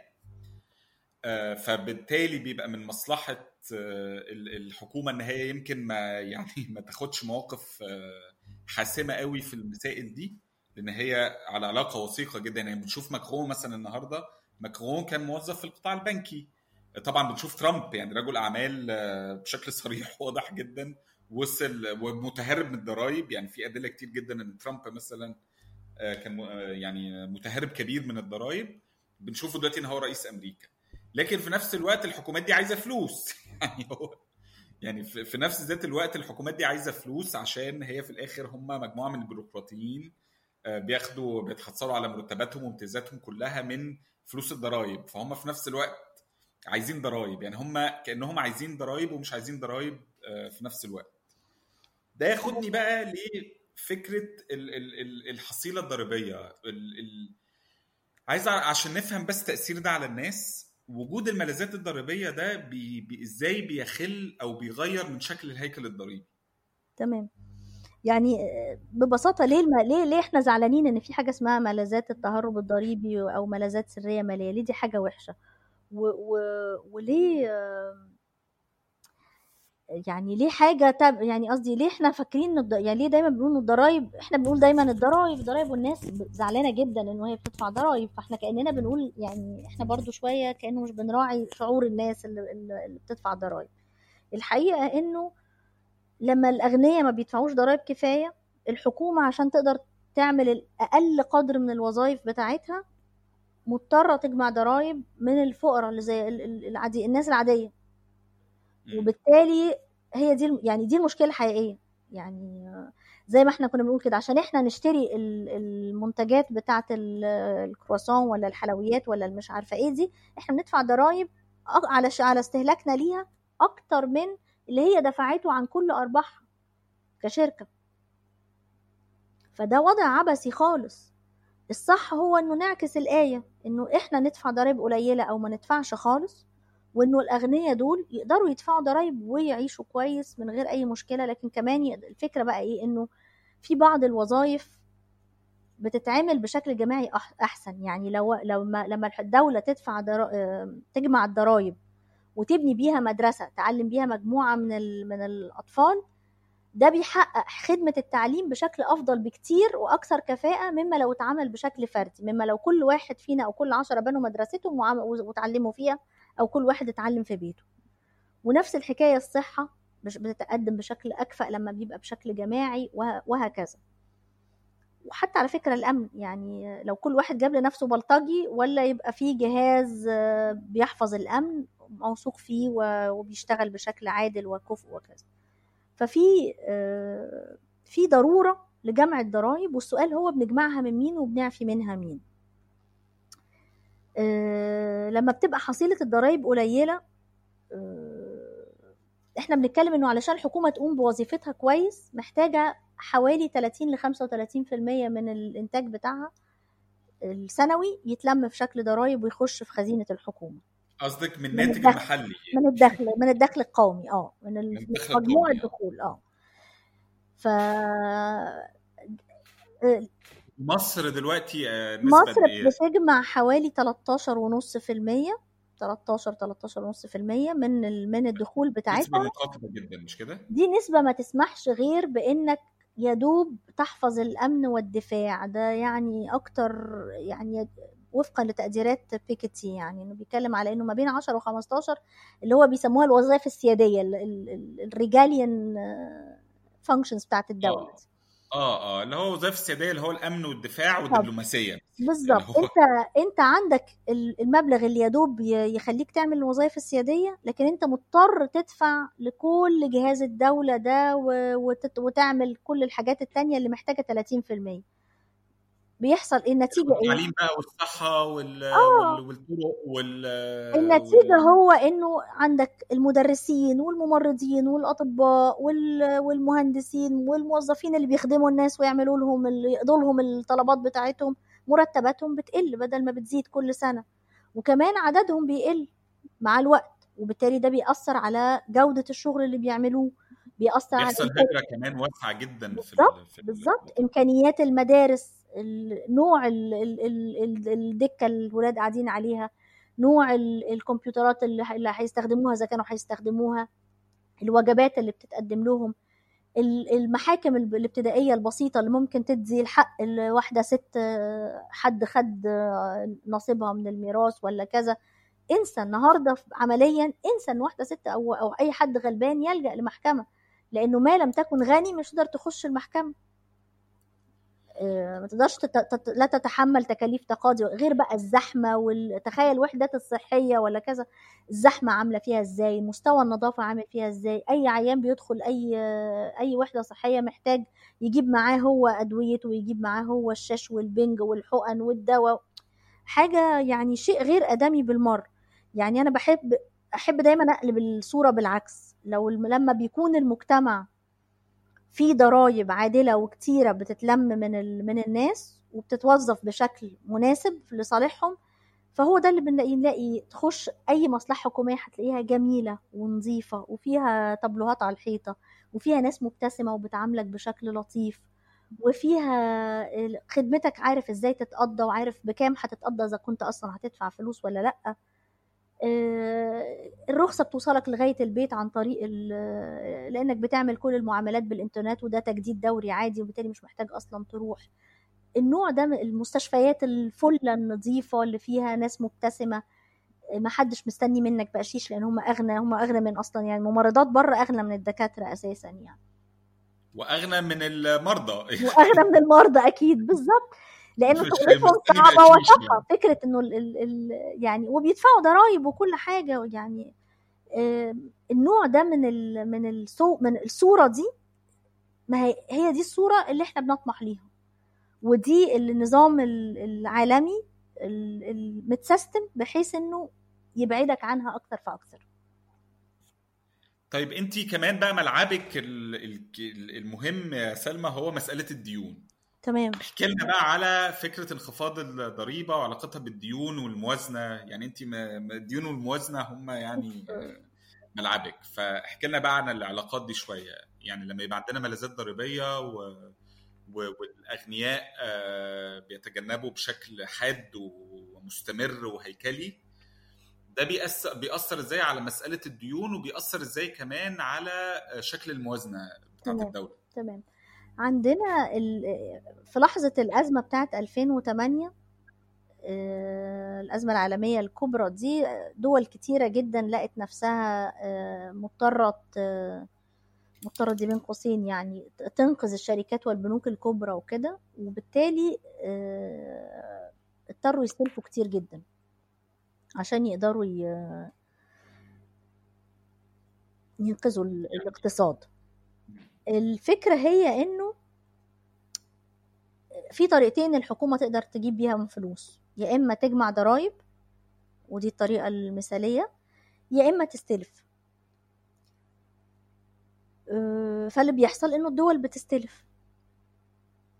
آه، الدين العام دلوقتي يعني في اللحظة بتاع من 2008 دي كتير من الدول المتقدمة جدا بقى عندها مستويات دين 80 و90% يعني مش بس إحنا ومش بس اليونان ولا كده لأ ألمانيا نفسها كان عندها دين كبير جدا إنجلترا الدين العام فيها واليابان كان 90% اليابان 170% اليابان هناك. اليابان حاجة شوية ليها داينامكس مختلفة لكن موافقاك طبعا. يعني قصدي إنه فكرة إنه الدين العام ده آه، الكبير بقى سمة بسبب ال- اللي إحنا بنسميه التسابق إلى القاعدة إنه كل الدول عمالة بتحاول تخفض من الضرائب على الأغنياء وده التسابق إلى القاع فيبقى عندها ضرائب ففي الآخر الحصيلة الضريبية بتاعتها تقل فتضطر تستدين. عالم القرن الواحد وعشرين مليان ال- ال- النموذج ده. آه، وإلى القاع ليه؟ لأنه محدش كسبان. يعني هو سباق إنه انت بتقول آه عشان أجيب استثمار أجنبي لازم أخفض له الضرايب عشان يرضى يجي عندي. فهتلاقي لازم حد تاني أحسن منك يقدر يخفض عنك وهكذا يعني الحالة دي من ال من ال- الجري ورا المناطق اللي فيها ضرايب أقل آه، منها خسران. آه، زي ما قلنا إذا مش هنقدر نجيب ضرائب كتيرة فلازم هنستلف كتير كدولة يعني. طب الدولة بتستلف من مين؟ الدولة بتستلف من البنوك وصناديق الاستثمار والشركات الكبيرة. من الأغنياء من الآخر يعني. أغنياء العالم يعني زمان كانت بتستلف من أغنياء البلد دلوقتي بقت بتستلف من أغنياء العالم. بقى كل العالم بيستلف من أغنياء العالم. وبالتالي بقى في زي سبق كده على آه، مين هيعلي الفايدة أكتر. ف دولة زي مصر مثلا هي واحدة من أعلى دول العالم ارتفاعا في الفائدة. لو حست... لو حت... لو لو هتيجي تسلف الحكومة المصرية هتاخد عن كل جنيه 16 و17 جنيه. عن كل 100 جنيه 16 و17 جنيه عائد بعدها بثلاث أشهر. وأنت قاعد في بيتك ما عملتش أي مجهود ولا خدت أي مخاطرة. 17 و 16 و 17 أو يعني ده العائد كل 100 السنوي. بالظبط كده. فلو خدته بعد ثلاث شهور هاخد ربعه مثلا. انت بتاخد على كل 100 جنيه كل 3 أشهر 17% فايدة مش العائد الفعلي ده ال 17% فايدة على الورقة اللي انت مسلفهاني. ومصر بتسلف عادة أقل من سنة. معظم تسليفها يعني معظم اقتراضها بتكون أذون خزانة لمدة 3 أشهر 6 أشهر 9 أشهر. تمام. وبالتالي أنا باخد عن كل 100 جنيه بسلفه للحكومة المصرية 17 جنيه وأنا قاعد في بيتي بتكة زرار. ولو أنا زي الشركة اللي إحنا صاحبتنا بتاعة المخبوزات دي اللي إحنا اتكلمنا عنها في الأول. أنا كمان مش بس كده أنا ال 17 جنيه دول هقدر أدخلهم في الشبكة بتاعتي وإيه ومش بالضرورة أدفع عن كله ضرايب أو كذا. يعني خناقة طيب. كده اللي هو ندفع ضرايب ولا لأ دي ده برضو خناقة كانت. آه ندفع ضرايب ع- آه آه. اللي هي البنوك آه،. ضرايب على أرباح اذون الخزانه دي كانت. أزمة كده حصلت من سنتين بالظبط. تقريبا بالظبط كده طيب سلمى آه يعني فدلوقتي إحنا عندنا معدل ضرائب منخفض بيضطر الحكومات إن هي ت... ت... يعني آه، تستدين أو تستلف بمعدلات فايدة عالية وبالتالي معدلات الفايدة العالية دي بتبقى ب... ب... ب... يعني بتاخد من خزينة الدولة بتستنزف خزينة الدولة وفي نفس الوقت. آه، بت... بت... بتروح لأرباح في شكل أرباح لأغنياء العالم. بالظبط. أنت كأنك أنت بتعمل إيه؟ أنت ممكن بتقول تدينا فكرة بقى الفايدة دي؟ الفايدة دي بتاخد قد إيه تقريبا من موازنة الدولة؟ طيب. الفايدة بتاخد فاهمين نبقى فاهمين الاستنزاف ده حجمه طيب. وتأثيره قد إيه بس. خلينا نتخيل إن موازنة مصر مثلا عبارة عن 100 جنيه. ماشي؟ تمام. ال 100 جنيه دول في 60 منهم بيروح في شكل آه، ضرائب فوائد وأقساط قروض آه. وال 40 التانيين هم اللي بنصرف بيهم على كل حاجة. اللي هو بقى أمن ودفاع وصحة وتعليم وطرق وكباري وبيئة و... ودعم و... على ما توزع على كل حاجة وثقافة ودين وكله بقى. نصيب كل حاجة بيبقى فتفوتة لا يتجاوز خمسة خمسة جنيه. لو من المية دول هتلاقي التعليم بياخد خمسة جنيه هتلاقي عفوا التعليم هتلاقيه بياخد عشرة جنيه. الأمن بياخد خمسة الصحة بتاخد خمسة ال- مش الدفاع بياخد حوالي الخمسة ال- البنية الأساسية بتاخد حوالي سبعة. كل كل اللي كل اللي إحنا بن بنصرفه على ما توزعه على كل حاجة الفقراء بقى والمساعدات ده ولا ولا بيحصلوا أصلا. ف دول آه. فإحنا عندنا وضع آه، صعب جدا بسبب إنه إحنا بنقلل في الضرائب بسبب إنه الأغنياء قد كده آه، ذوي نفوذ وسلطة ومش عايزين يزودوا الضرائب بتاعتهم. يعني أنت عارف من أوائل الإجراءات اللي حصلت أول ما حصلت أزمة كورونا مثلا الأغنياء عملوا حاجتين بالضغط على الحكومة. انتزعوا أكتر من حاجتين الحقيقة. انتزعوا طبعا وقف سداد القروض بتاعتهم للبنوك. انتزعوا إنه آه، يبط... يلغوا الضرائب العقارية على الممتلكات الإدارية بتاعتهم والصناعية. يعني آه، أي مقر آه، كبير في كومباوند عظيم مبني بجناين بمش عارفة إيه بيدفعوش عنه ولا مليم. ضرائب عقارية. آه، كمان إنه يتخفض لهم الطاقة أسعار الطاقة اللي رايحة للمصانع بتاعتهم وشركاتهم. مش بس المصانع إحنا دايما بنتكلم مصانع لكن إحنا عندنا كمان السياحة والشركات النقل وهكذا. كل دي برضو مستهلكة للطاقة. فالفكرة هي إنه أنت عندك الخلطة دي إحنا بنتكلم على مصر هنا كمثال واضح قوي فيه اختلاط النفوذ وال- والمال والح- والحكم. يعني في الحتة دي آه، واضحة قوي و, يعني إذا بره متدارية شوية ورا حكم مؤسسي وكذا وفي شوية قواعد ما زالت بت بت بت بتحد من القصة دي في مصر هو نقدر نشوفه بشكل أسهل. بشكل أوضح. طيب سلمى لما اتكلمنا على التأثير انت اتكلمتي على مستوى جودة الخدمات وحاجات مثلا شبه أجور الأطباء وكده. ومستوى جودة الخدمات الحكومية والخدمات الصحية والتعليمية وكده. عايز أتكلم برضه عشان الناس بقى تقرب أكتر من التأثير عشان أقرب أكتر من تأثير الناس آه، يعني من تأثير ظاهرة السياحة الضريبية والملاذات الضريبية على حياة الناس اليومية. عايز أتكلم شوية على الأسعار. تمام. كل اللي انت حكيتيه ده بقى عن فكرة ال ال التو... إن ده بيدفع الحكومات للتوسع في الديون وبالتالي آه، زيادة آه، عبء خدمة الدين آه، وزيادة حجمها الكبير جدا في الموازنة العامة للدولة. وفكرة إن الحكومات بتضطر تزود ضريبة القيمه المضافة وفكرة إن الدين ده كمان بيعمل تضخم. يعني يعني القصة دي كلها على بعض.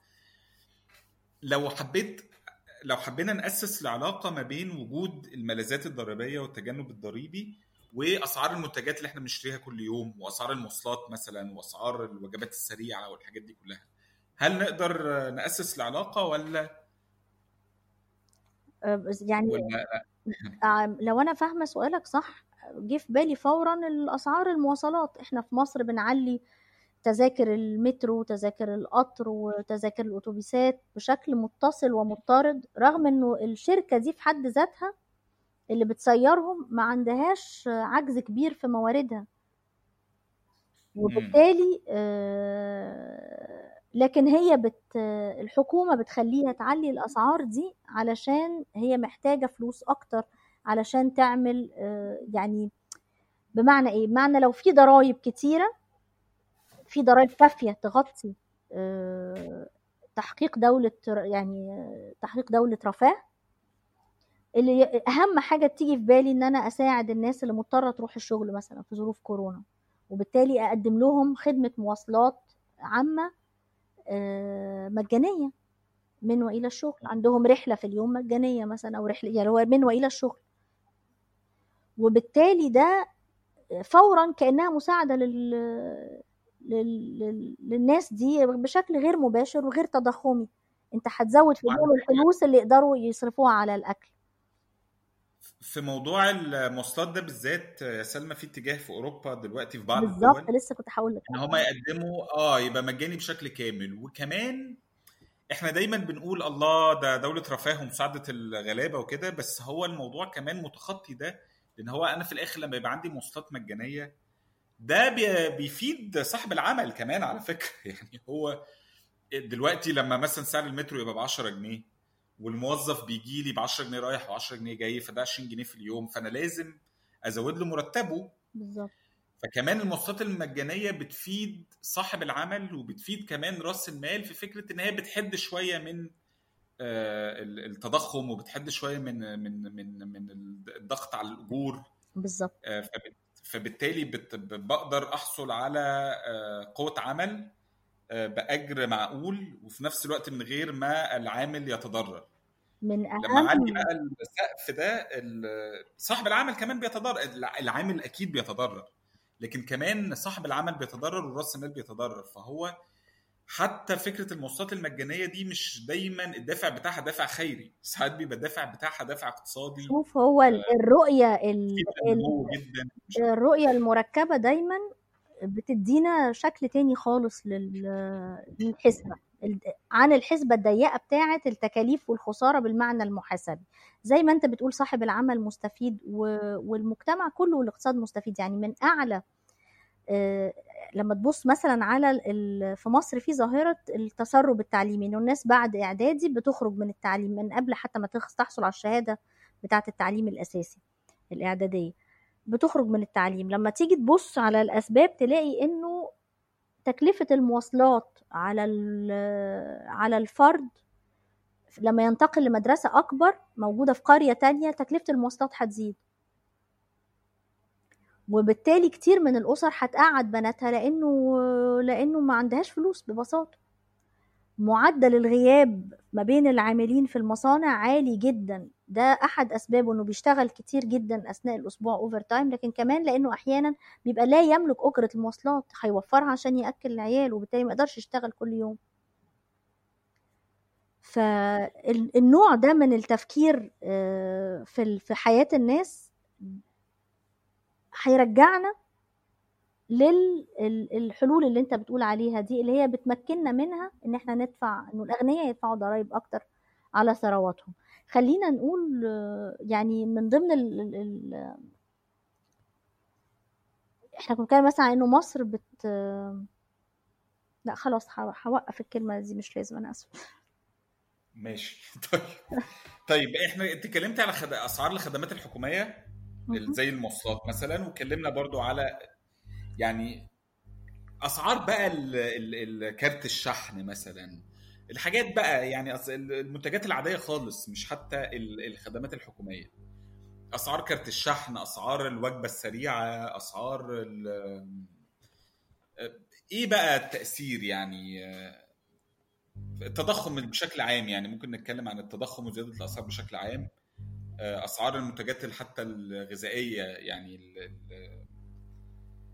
إيه إيه إيه هل أنا فاهمة سؤالك صح يا أسامة يعني بمعنى إنه آه، أنا بدفع ليه آه، كمواطن ضرائب آه، أسعار أغلى علشان الحكومة بتحط ضرائب على الاستهلاك؟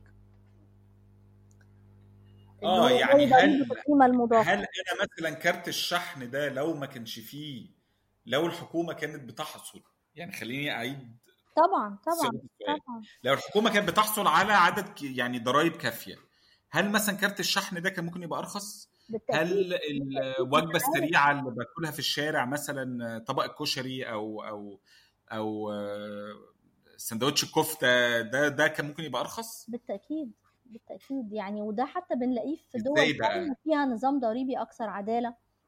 بتلاقي أسعار المنتجات الغذائية أرخص.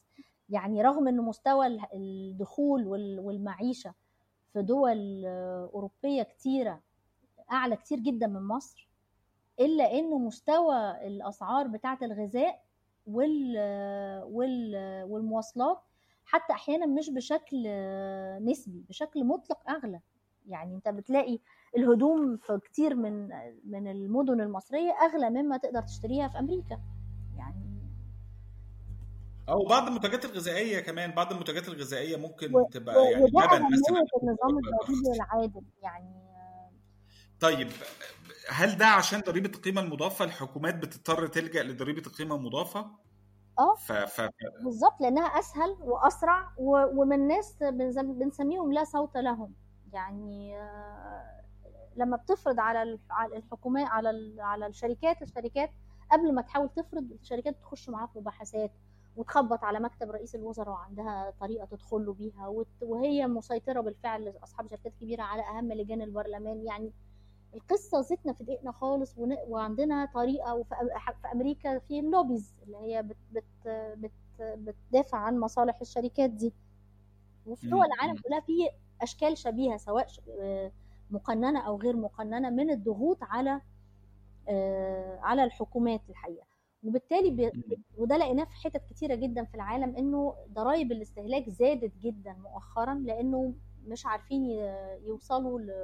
لطريقة يضغطوا بيها. أو يعني بص بقى أنا مش عارفة قوي يعني ده هيدخلنا يمكن على فكرة ال... ال- هل نقدر نحارب التهرب الضريبي ولا لأ عبر الملاذات الضريبية؟ زي ما أنت كنت بتقول كده آه، وزي ما كنا بنتكلم على إزاي إنه الدولة بتضطر تستلف بدل ما تعرف لأنها مش عارفة تفرض ضرائب عالية. بالظبط الحقيقة إنه من 2008 جزء كبير من ال من ال من الحلول المقترحة كانت إنه يبقى في آه، ملاحقة أفضل للفلوس اللي مستخبية في ملاذات ضريبية. وأهم جهة يعني تولت ال ال ال على عاتقها المسألة دي كان ما يسمى بنادي الأغنياء اللي هو منظمة التعاون الاقتصادي والتنمية اللي هي بتضم أهم حاجة و30 دولة أغنى حاجة و30 دولة على مستوى العالم.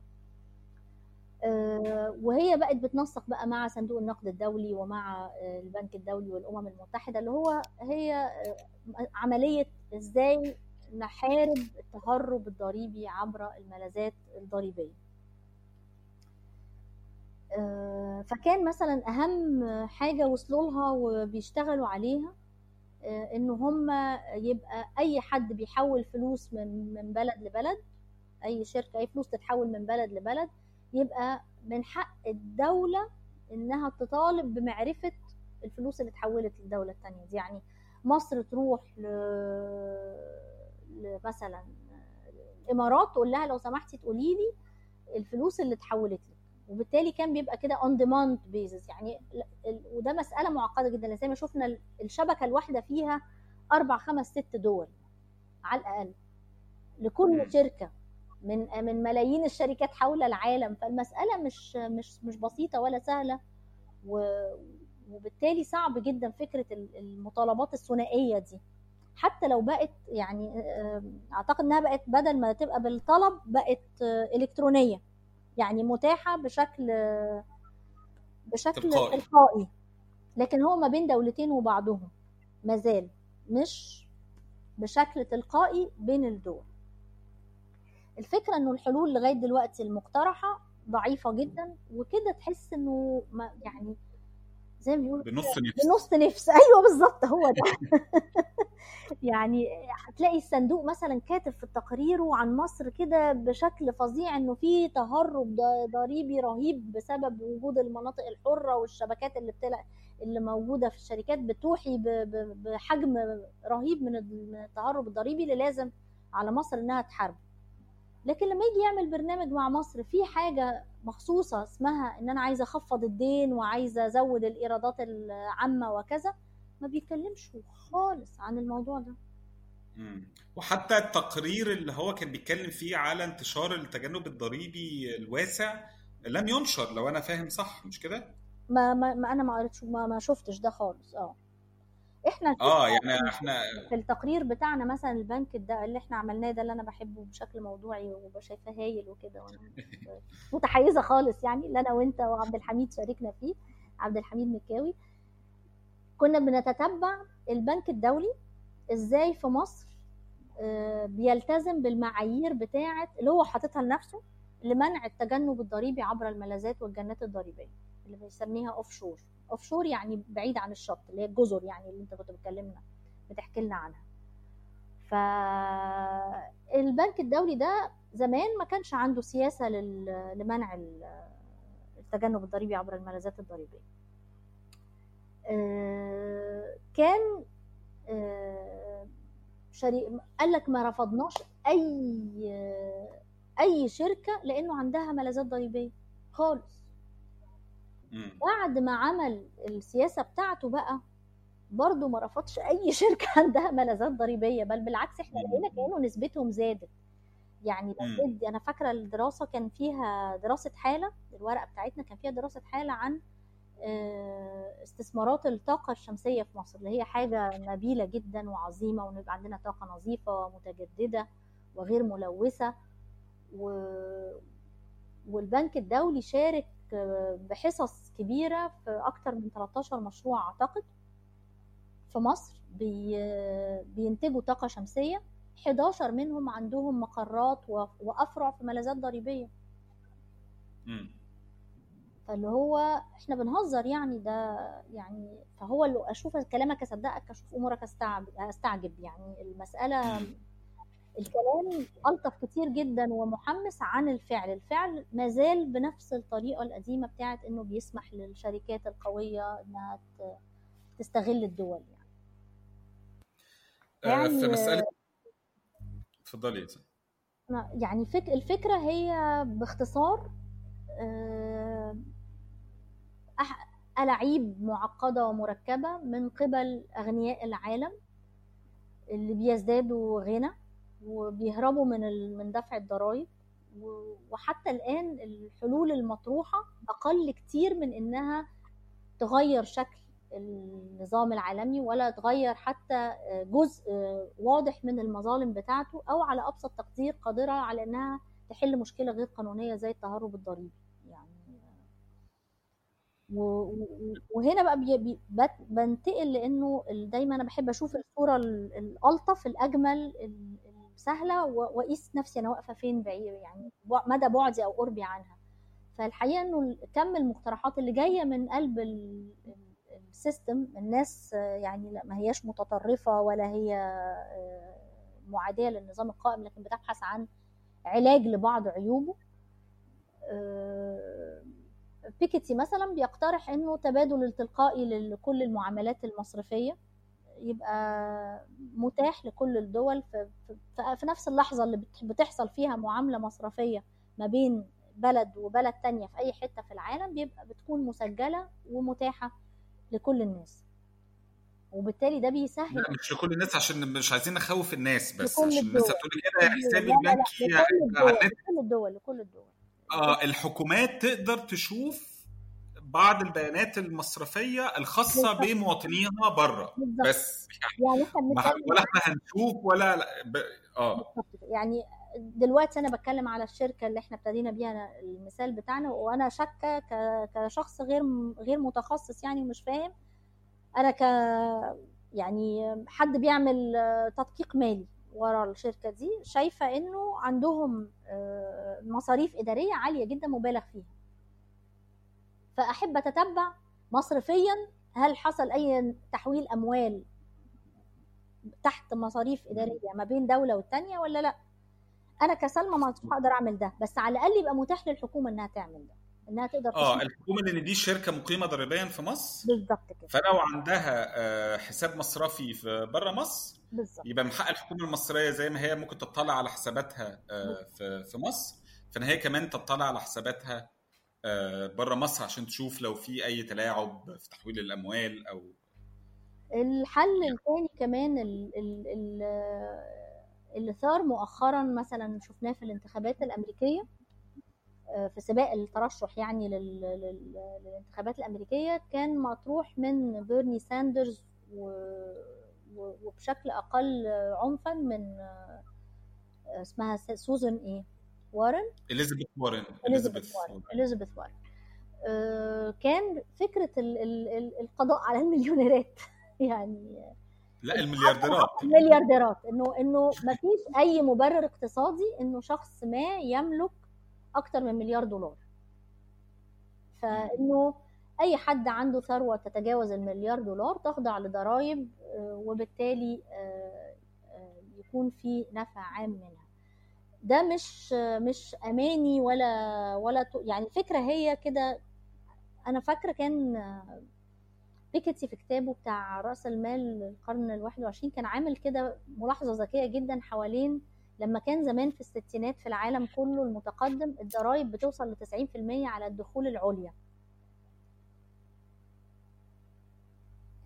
غير إنه كان ال ال الاقتصادات المتقدمة كلها دي, دي أكتر لحظة فيها عدالة اجتماعية وفيها دولة رفاه لكن كمان كان الحافز بتاع إن أنا أعمل أتلاعب وأعمل كذا علشان يبقى دخلي عالي ما كانش موجود وبالتالي كانت الناس بتشتغل وبتقبض كويس وكل حاجة لكن اللي بيقبض مش بالضرورة اللي بيشتغل كتير وحلو مش بالضرورة وراه حافز مالي. هو بيشتغل كتير كده لأنه بيحب الشركة ولأنه عنده وقت يتطوع في حاجات حلوة ولأنه بيعمل حاجات بيحبها أكتر. يعني ما كانش الحافز المالي هو بس اللي بي الظاهر فنفس الفكرة بتاعت الحقيقة لما لما نطبقها على النهارده بقى في عالم المليارديرات إنه مليار دولار ملهاش ضرورة اقتصادية.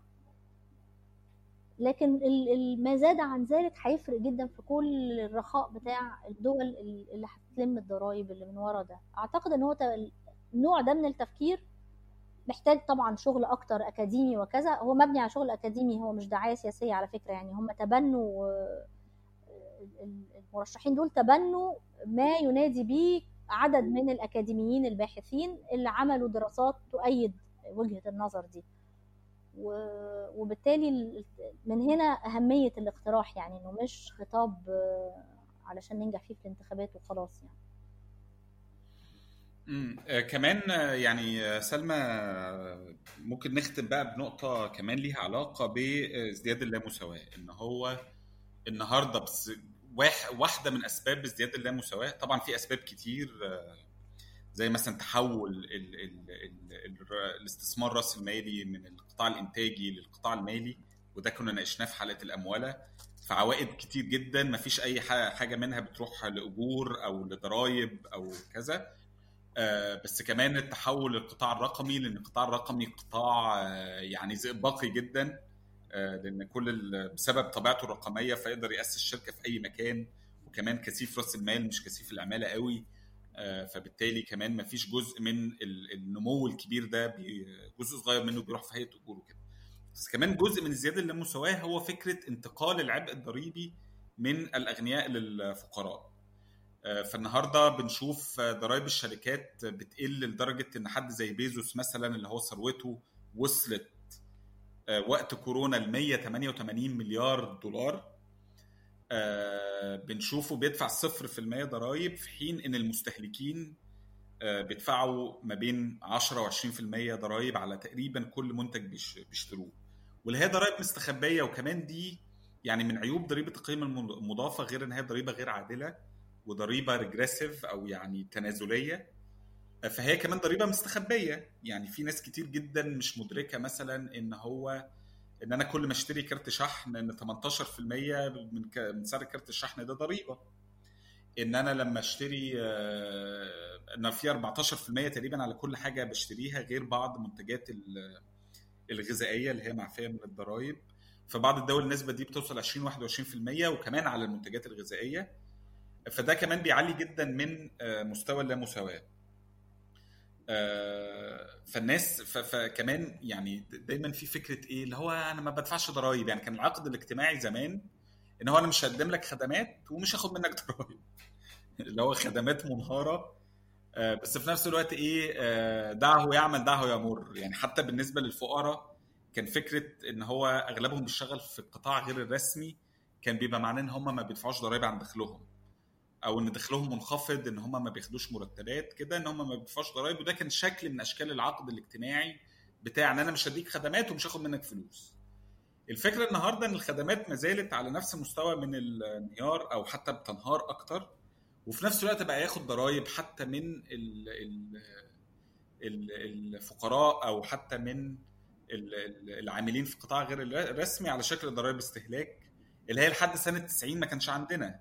وفي سنة 91 آه، تم فرض ضريبة 10% ضريبة مبيعات. وفي 2016 مع برنامج الاصلاح الاقتصادي الثاني زادت ل 14% وتحول النظام لنظام ضريبة قيمة مضافة. وده بقى يشكل تقريبا حوالي 50% من الحصيلة الضريبية في مصر.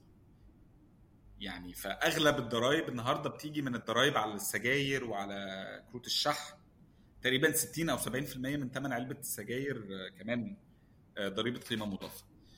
آه، قبل ما نختم يا آه اتفضلي. لا لا خلاص كنت هقول لك إحنا تجاوزنا الوقت خلاص مش لازم ارغي تاني لا لا يعني هو يعني مش مش الحكومة مش بتدور على إنها تزود الضرائب عن طريق إنها آه، تلغي بعض الإعفاءات الضريبية على ضريبة القيمة المضافة. وبالتالي الشركة اللي إحنا بدأنا بيها كلامنا إحنا دافعين لا دافعين عنها ضرائب عن استهلاكنا لمنتجاتها كان في سنة 200 مليون هيبقى ده عن 5% بس ضرائب. لو بقت 14% هيبقى ثلاث أضعاف المبلغ ده. وهي لسه بتدفع نفس عدد نفس كمية الضرائب القليلة اللي هي بتدفعها. آه فده هيزود سعر منتجاتها طبعا لأن في الآخر اللي هيتحمل الضريبة دي هو المستهلك. بالظبط. هم كمان كاتبين في أحد التقارير بتاعتهم قدرتهم الكبيرة على رفع الأسعار في أحلك الظروف. نتيجة إن منتجاتهم آه، أسعارها مش غالية قوي ونتيجة انه تلاميذ ال- ال- الطلبة وال- والتلاميذ هم المستهلكين الأساسيين وبالتالي آه، عندهم قدرة عالية على تمرير أي أي ارتفاع في التكاليف عندهم في شكل ارتفاع أسعار. ماشي. وعلى النقطة دي بقى نختم. آه، سلمى ألف شكر ليكي على الحوار الطويل والغني والثري وشكرا طبعا للناس اللي استمعت آه، اللي صمدوا كالعادة يعني شكرا كالعادة للناس اللي صمدت آه، لحد اللحظة دي لأن هو أنا عارف إن ال- ال- السماع ساعة ونص تقريبا نفس مجهود الكلام ساعة ونص. بالتالي أصعب. آه، أو ممكن يبقى أصعب كمان في حالات كتير بيبقى أصعب. فشكرا ليك يا سلمى مرة تانية وشكرا لل- للناس اللي استمعوا لنا. ونشوفكم في حلقة ونشوفك إن شاء الله تاني يا سلمى في حلقة حلقات قادمة. شكرا شكرا.